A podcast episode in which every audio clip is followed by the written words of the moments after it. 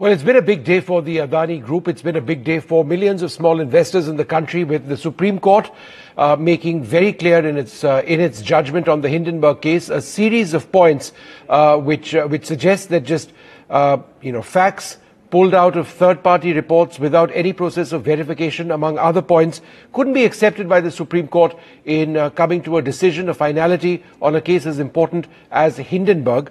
Joining us now for his views on this, uh, Mr. Vinayak Chatterjee. Thanks very much, sir, for being with us. Mr. Chatterjee, lots of points mentioned by the report. I'm just going to go through a, a couple of them. Um, the court has said, and let me just quote what the court has said, we must observe that public interest jurisprudence under Article 32 was expanded by this court to secure access to justice and to provide ordinary citizens with an opportunity to highlight legitimate course, uh, causes. Uh, and therefore, it has a particular purpose. However, petitions that lack adequate research and rely on unverified and unrelated material tend to be counterproductive. Uh, is this what ultimately all of these allegations in this case came to. They were counterproductive because they were essentially not verified. So, uh, Vishnu, the uh, thanks for getting me on this subject because I have studied the case pretty thoroughly. What you mentioned today is right, but it is one of the many moving parts. So, if you allow me, yes, please. Maybe in one minute, I can just tell you the five broad principles that the Supreme Court judgment has brought to the fore uh, may I proceed? Uh, so that the viewers have the benefit of simplifying the court judgment. So, so the first one is that the court very clearly says that it does not want to step into a legitimate jurisdiction of a technical regulator, which in this case is SEBI. And this has come again and again, where if you remember, in the imported coal case with ultra mega power plants, the Supreme Court had sent the matter back to the power sector regulator saying these are technical issues and the Supreme Court should not step into the jurisdiction of an independent regulator. In this case, it happens to be SEBI, unless, and it's an important point the Supreme Court makes, unless the petitioners are able to prove that it violates fundamental rights or any provisions of the Constitution. So, therefore, in this case, the Supreme Court is not satisfied that it has to, that there are any issues of violation of fundamental rights or constitutional invalidities. So it does not want to step into the into the into the realm into the jurisdiction of an independent regulator. Now this is a very important point. The second important point it makes is that third party reports cannot be regarded as conclusive proof uh, whether they are independent reports like the OCCRP report or whether they are newspaper reports. Now, it says they can be produced as inputs, but need, but should never be taken Correct. as conclusive evidence. Yes. That's bucket number two. Bucket number three is that it does a deep dive on the regulatory structure and the, shall we say, the disclosures required in the FPI regulations, yes. the port, foreign portfolio in, uh, investors.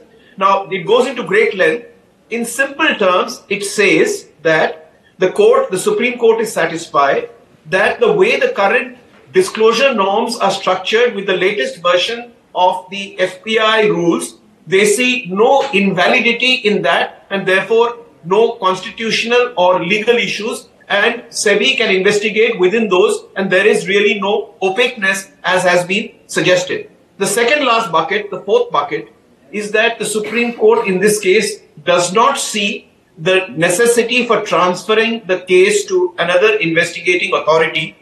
It says it is well within its right to do so, provided it is convinced that such a transfer to an independent regulatory authority like the ED or CBI is required.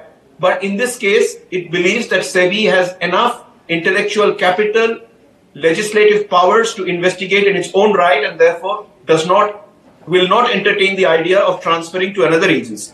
My last bucket, which is bucket five, is really a clarification of a few other points made by the petitioners. One, you rightly said, and I'm not going to delve into detail because you've already covered it in your opening remarks. It cautions against the use of public interest litigation with unverified reports. You've yes. already talked about it. Yes. Let me not say it again. It dismisses any hints about the reports emanating in the past on the Directorate but of sir, let me ask you one point because we've, we've Tell me. mentioned this. One key aspect over here, which we haven't discussed as yet, that the Supreme Court says, and I quote, SEBI and the investi- investigative agencies of the government shall probe into whether the loss suffered by Indian investors because of the conduct of Hindenburg Research and any other entities in taking short positions involved any infraction of the law, and if so, suitable action shall be taken. This Yeah. is huge, So absolutely. you've actually Someone has to be something to it. You- accountable. Yeah, yeah. So what you're saying is that any loss to Indian investors because of illegalities in short selling Yes. will continue to be investigated by SEBI. And if there are any infirmities found, then action will be taken. That's a very logical stand. And then let me just complete my Yes, other point. yes.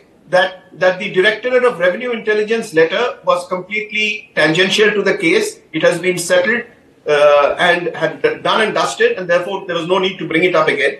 And the allegations, uh, they were in fact said mischievous allegations of conflict of interest among members of the expert committee are unsubstantiated and rejected. That Vishnu is the broad theme, the five clusters, the broad theme of the Supreme Court judgment. So it sends some very, very important legal, regulatory, and constitutional messages. But over to you. Mr. Chatterjee, one other key point I found uh, really critical.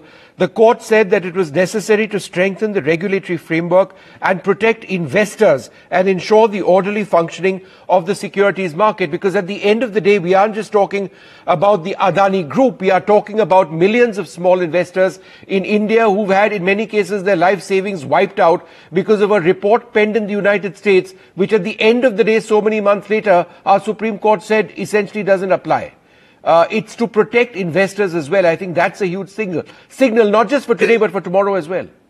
Yes, you're, you're very right, Vishnu. I mean, this is a different form of aggression against a country, against small investors, where anybody can publish a report uh, either for maligning a group or maligning a country or out of pure economic interest that it has it has great pecuniary benefit in short selling because it has taken positions on short selling. So I think the court is correct in its assessment that with this learning, with this lesson, we must safeguard uh, both our nation, our our uh, businessmen and developers, as well as the uh, small and not so small investors. It affects everybody, not just small investors. So it is a wake up call to see what the loopholes are and how they can be plugged.